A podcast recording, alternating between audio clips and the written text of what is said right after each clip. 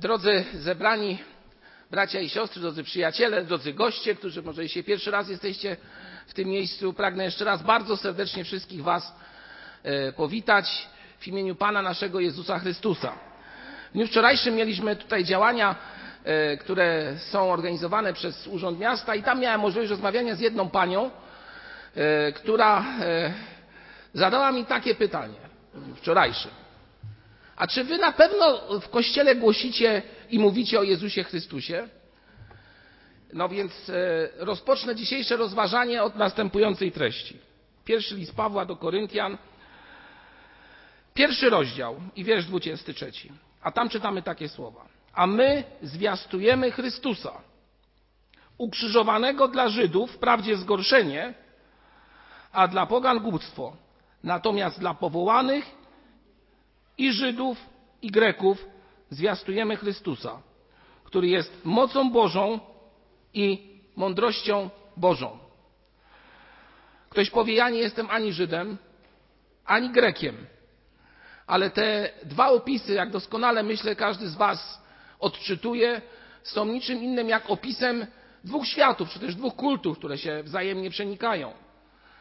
Kultury, kultury starożytnych Żydów i Greków, które w dzisiejszym czasie mogą odpowiadać narodowi, który jest w swojej ziemi, ale także i ludziom, którzy są poza tym miejscem, umownie można powiedzieć utożsamiający się e, z kulturą i filozofią grecką. My jednak utożsamiamy się i głosimy przede wszystkim Chrystusa. Chrystusa, który jak gdyby jest ponad tym wszystkim, czy nie jak gdyby, tylko jest ponad tym wszystkim i zwiastujemy Go tego, który jest mocą Bożą i mądrością Bożą. I to jest treść naszego przesłania, które chcemy w dniu dzisiejszym kierować do wszystkich zgromadzonych w tym miejscu. Chcemy głosić poselstwo, że Chrystus zmartwychwstał i żyje. Chcemy głosić poselstwo, że tylko w Chrystusie jest prawdziwa mądrość i tylko w Chrystusie jest prawdziwa moc do rozwiązania problemów życiowych, do rozwiązania problemów związanych z przyszłością, do rozwiązania problemów, które rodzą się w sercu człowieka. Moi drodzy, głosimy Chrystusa. Głosimy Chrystusa. A głosząc Chrystusa, głosimy także wolę, chęć, szczerą chęć bycia posłusznym Chrystusowi, a więc wypełnienia tego, co Chrystus nam pozostawił w swoim przesłaniu. I jednym z takich poleceń, które Jezus pozostawił, jest to, aby czynić uczniami i chrzcić w imię Ojca i Syna i Ducha Świętego, co też tutaj czynimy. Gdyby spojrzeć na to, co teraz powiedziałem, znajduje się to właśnie w takim, można powiedzieć, jednym z fundamentalnych fragmentów Pisma Świętego w Ewangelii Mateusza, w ostatnim rozdziale tej Ewangelii, w 28 wierszu. A tam jest powiedziane tak: Idźcie tedy i czyńcie uczniami wszystkie narody, to mówi Jezus chrzcząc je w imię Ojca i Syna i Ducha Świętego, ucząc je przestrzegać wszystkiego, co wam przykazałem. A oto ja jestem z wami po wszystkie dni, aż do skończenia świata, mówi Jezus. A więc idziemy i głosimy. Zapraszamy, aby ci, którzy są może poza bliską społecznością z Chrystusem, stali się Jego uczniami. Następnie mówimy o tym, że aktem posłuszeństwa Chrystusowi jest chrzest w imię Ojca i Syna i Ducha Świętego a następnie jesteśmy tutaj, aby wspólnie czytać Słowo Boże i budować się i uczyć się posłuszeństwa Chrystusowi. Moi drodzy, sześcioro nowych braci i sióstr, tak mogę powiedzieć, którzy, którzy w ostatnim czasie zadeklarowali swoją chęć pójścia za Chrystusem, dzisiaj siedzi przed nami, a za chwilę będzie wyznawało swoją wiarę. Przed kim możemy zadać pytanie? Oczywiście przed Bogiem, chociaż myślę, że to już nastąpiło. Oni będą dzisiaj chcieli zamanifestować swoją wiarę przed Wami wszystkimi tutaj zgromadzonymi. Będą chcieli powiedzieć: Wierzymy, że Jezus Chrystus jest Panem i Bogiem jednocześnie, jest tym, który prowadzi mnie w życiu. A więc chrzest, myślę, że dla nich, ale także i dla każdego z Was, niech będzie dniem, w którym usłyszycie świadectwo, że w dzisiejszym czasie Bóg działa, że zmienia ludzi i usłyszycie świadectwo, że w dzisiejszym czasie, takim jakim jesteście, jesteśmy, ludzie chcą zamanifestować, że należą do Pana Jezusa Chrystusa. A to nie jest łatwe, moi drodzy. To nie jest łatwe. Ale tak właśnie się w ich życiu stało i dzieje. Znaleźli. Znaleźli odpowiedź dotyczącą sensu życia, tak mogę powiedzieć. Dotyczącą sensu wieczności. Znaleźli odpowiedź, że wraz ze śmiercią nie kończy się życie, lecz rozpoczyna się bliska relacja z Chrystusem. Znaleźli odpowiedź na pytania, które często są podstawowymi pytaniami wielu ludzi w tym świecie. Jak żyć? Tylko często odnoszą to ludzie do form materialnych, a my odnosimy do form jakiej? Do jakiej formy? Duchowej. Jak żyć, aby podobać się Bogu? Jak żyć, aby być Jego uczniem w dzisiejszym świecie?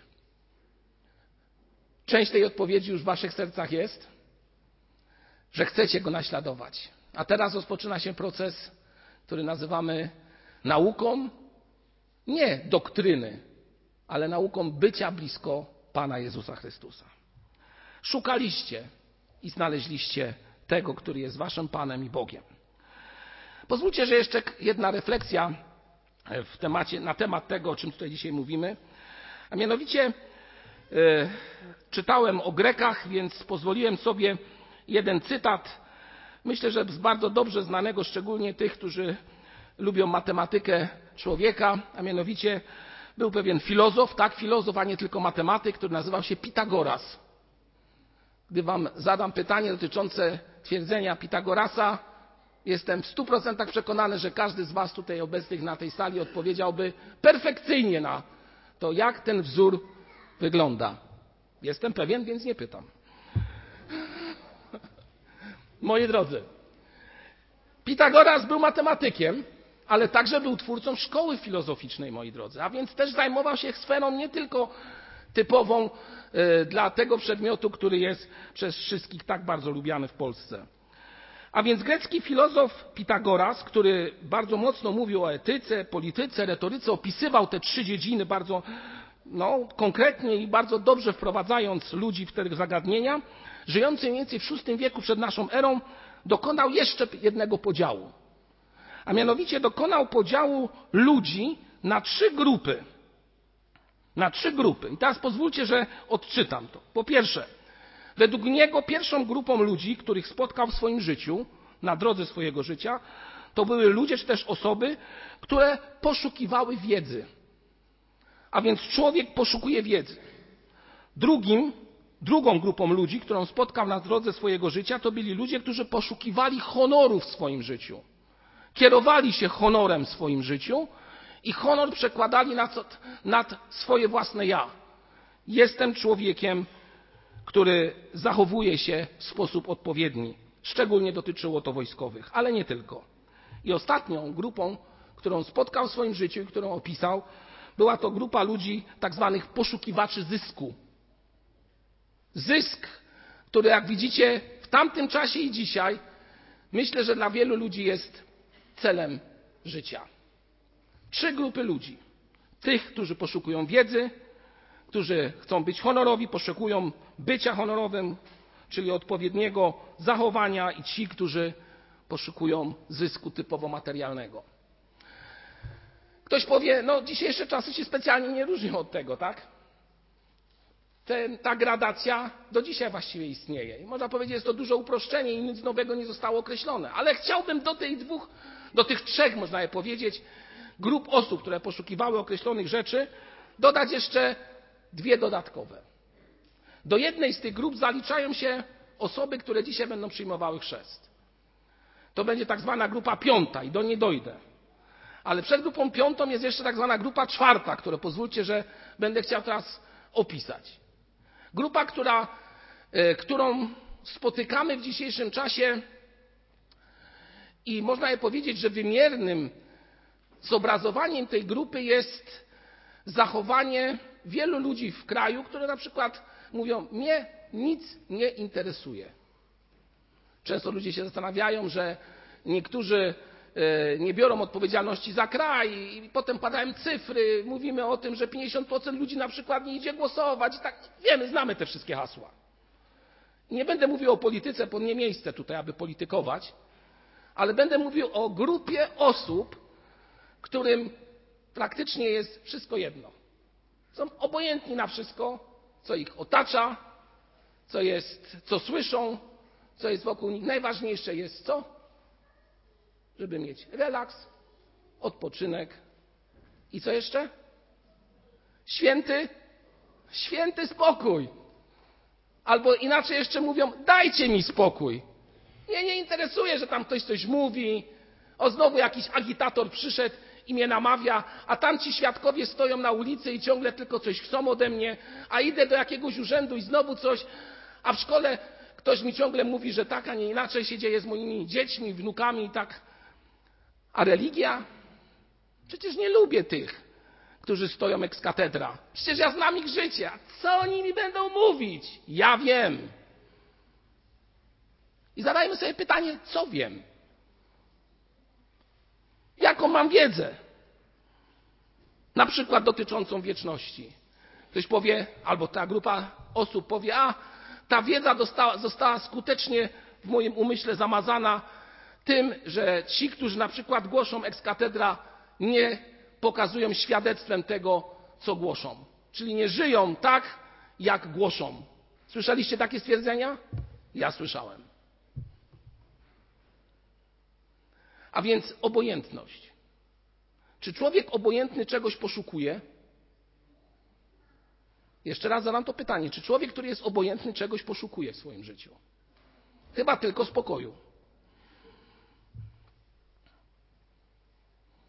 Ale powiem Wam jedną rzecz, że człowiek obojętny, czyli w Piśmie Świętym często nazywany letnim, bo obojętność jeszcze się wyraża w jednej formie zachowania, a mianowicie w tak zwanej pseudotolerancji.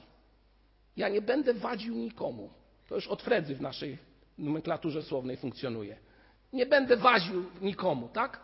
I niech też ktoś inny mnie nie dotyka.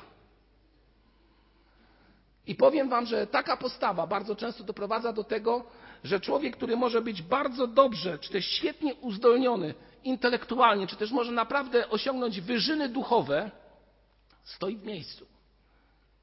Bo mu się nie chce, bo nie chce zacząć szukać, nie chce zadać pytania, bo wszystko nie ma sensu i tak dalej, i tak dalej. Słuchajcie, moi drodzy, coraz więcej ludzi pośród nas żyje w takim przeświadczeniu. Nie pozwólmy obumrzeć, tak powiem, zdolnościom, które wyposażył Cię Bóg. A tymi zdolnościami, które dał Ci Bóg, jest Twój umysł, Twoje serce. Zacznij go szukać. Zacznij myśleć o tych sprawach. Nie odkładaj tego na później. Nie odkładaj tego na następny dzień. Dziś zacznij szukać Boga. Dziś zacznij szukać Boga. I to jest ta piąta grupa, o której chcę mówić, jak gdyby dopowiadając do tego, co powiedział wcześniej, co przeczytałem wcześniej o pewnym filozofie. A mianowicie grupa ludzi poszukujących. To nie jest grupa, która poszukuje li tylko wiedzy, li tylko zysku, lecz jest to grupa, która poszukuje głębi, którą mogą znaleźć w Jezusie Chrystusie. Bo moi drodzy, wszystko, co dotyczy doczesności, a zawiera się w tych czterech opisach, które powiedziałem, dotyczy to tylko i wyłącznie sfery tutaj na ziemi teraźniejszej. A to, co dotyczy Twojej przyszłości, rozpoczyna się wtedy, kiedy zaczynasz pytać i szukać odpowiedzi szerszej niż to, co jest materialne i co zostało opisane przez ludzi. Czy jesteśmy w stanie zdobyć się na to, aby szukać odpowiedzi dotyczącej wieczności? Czy też pójdziesz w dużej mierze grupa, która wywodziła się od Pitagorasa jego uczniów, w jednej ze swoich tez wypowiadała, no takie można powiedzieć, bardzo przykre hasło. A mianowicie mówiła: Jestem biedną duszą zamkniętą w zwłokach. To, to byli ludzie, epikurejczycy, którzy potem, że tak powiem, to na swój piedestał wyciągnęli. Czy ja jestem biedną duszą zamkniętą w zwłokach? Ktoś powie, no tak, dobrze, tęsknię za Bogiem. Ale w rzeczywistości tutaj i dzisiaj jestem na ziemi wyposażony w konkretne dary po to, aby zacząć szukać Chrystusa. A jeżeli szukam Chrystusa, to też chcę, chcę być Mu posłuszny. I tutaj wracamy do tego, co jest opisane w dziejach apostolskich w rozdziale ósmym. Spotykamy tam człowieka inteligentnego, wykształconego, człowieka, który był dostojnikiem królowej etiopskiej Kandaki, człowieka, który szukał. Zdecydował się pojechać do Jerozolimy, aby odnaleźć prawdę, bo słyszał, bo słyszał, że tam jest odpowiedź znacznie szersza niż to, co mu podawała religia, w której był. I co się dzieje? Pojechał do Jerozolimy i można je powiedzieć, że chyba nic konkretnego w jego życiu się nie zmieniło. Jedyne, co było, można je powiedzieć, efektem tego, kiedy wracał z Jerozolimy, jeszcze raz powtarzam, czytamy o tym w ósmym rozdziale dziejów apostolskich, to jest to, że miał fragment, który czytał z księgi Izajasza. Czyli wziął z Jerozolimy Pismo Święte. I moi drodzy, to jest pierwszy punkt, który chcę Wam zaznaczyć dzisiaj. Każdy z nas został wyposażony przez Boga w możliwość odnalezienia prawdy. Do tego jest całe Twoje wnętrze, Twój rozum, wszystko, co posiadasz, co stanowi o Twoim ego, o Twojej jaźni. Nazwajmy to jak chcemy. I w tym momencie, moi drodzy, mając ten potencjał, powiem w ten sposób: błagam Was, to kieruję do tych, którzy tego się jeszcze nie podjęli. Błagam Was i proszę, nie lekceważcie tego wezwania, które tutaj dzisiaj płynie. Nie odkładajcie poszukiwania odpowiedzi dotyczącej Boga na czas późniejszy. Dziś jest ten czas, w którym możemy usłyszeć Jego głos. Jak usłyszeć Jego głos? Przez czytanie Pisma Świętego. Kiedy ten dostojnik etiopski czytał Pismo Święte, Pan Bóg posłał do niego diakona. Ten diakon miał na imię Filip. I ten diakon zaczął zwiastować mu poselstwo Ewangelii. Po mojej drodze to jest tak, że kiedy człowiek zdobędzie się na ten wysiłek, tak powiem, i zacznie czytać Pismo Święte, i zacznie czytać Pismo Święte, jeszcze raz to powtórzę, uwaga, i zacznie czytać Pismo Święte, nie zaciąłem się, mówię to szczegółowo i wiem, wiem dlaczego to mówię, to jako ten, który tego doświadczył i wielu, którzy tego doświadczyli, zobaczycie, że Pismo Święte nagle stanie się listem czy też poselstwem skierowanym bezpośrednio do mnie. Zostanie skierowane słowo, które będę rozumiał. I nie dajmy się zbałamucić temu, że Pismo Święte mogą właściwie zrozumieć tylko określone osoby, a ja jestem zbyt słaby albo mój umysł zbyt słaby, aby to pojąć. Kiedy zaczniesz czytać Pismo Święte, to Pan Bóg może na Twojej drodze postawić ludzi, którzy zaczną Ci głosić Ewangelię. I muszę Wam powiedzieć, że na przykład jedna osoba z tej grupy usłyszała Ewangelię dzięki swojej żonie. Nie zawsze mężczyzna przekazuje Ewangelię, moi drodzy. Kobiety też mogą to czynić. Drugiej osobie. Moi drodzy, Ewangelia, kiedy rozpoczynamy czytać Pismo Święte, zaczyna czynić pracę w naszym sercu. Jezus Chrystus przez Ewangelię, dobrą nowinę, zaczyna czynić pracę w naszym sercu. Rozpoczyna się proces, w którym szukamy Go. I kolejnymi krokami tego procesu jest to, że uświadamiamy sobie potrzebę Chrystusa, następnie uświadamiamy sobie potrzebę wyznania Chrystusa przed innymi, a następnie uświadamiamy sobie potrzebę tego, aby być posłuszny Chrystusowi we wszystkim, co On powiedział w swoim słowie. A jednym z tych aktów posłuszeństwa jest chrzest. Chrzest, który jest efektem wyznania mojej wiary. I pokazaniem drugiej osobie, mojemu przyjacielowi, rodzinie, bliskim, tego, że ja wierzę w Jezusa Chrystusa. Że umarłem dla starego życia i powstałem do nowego.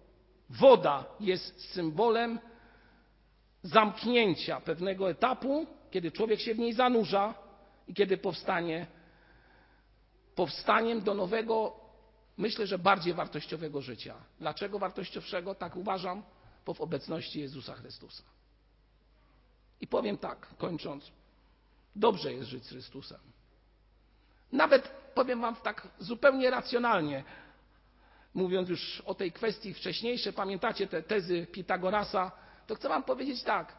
No, ludzie drodzy, jaką mamy perspektywę, jeżeli nie mamy Chrystusa? Jeżeli nie ma Chrystusa, no to jaka jest perspektywa? No ktoś powie, godne życie. Możesz godnie żyć z Chrystusem także. Ale o jednym wiedzmy, to nie jest straszenie, mówienie czegokolwiek. Moi drodzy, zadajmy sobie pytanie, jeżeli nie ma Chrystusa, to jaka jest perspektywa na przyszłość, na wieczność? Co dalej, kiedy odejdziemy z tego miejsca? Co dalej? Powiem tak, warto być posłusznym Chrystusowi także i dzisiaj. Zapraszam Was do tego bardzo gorąco.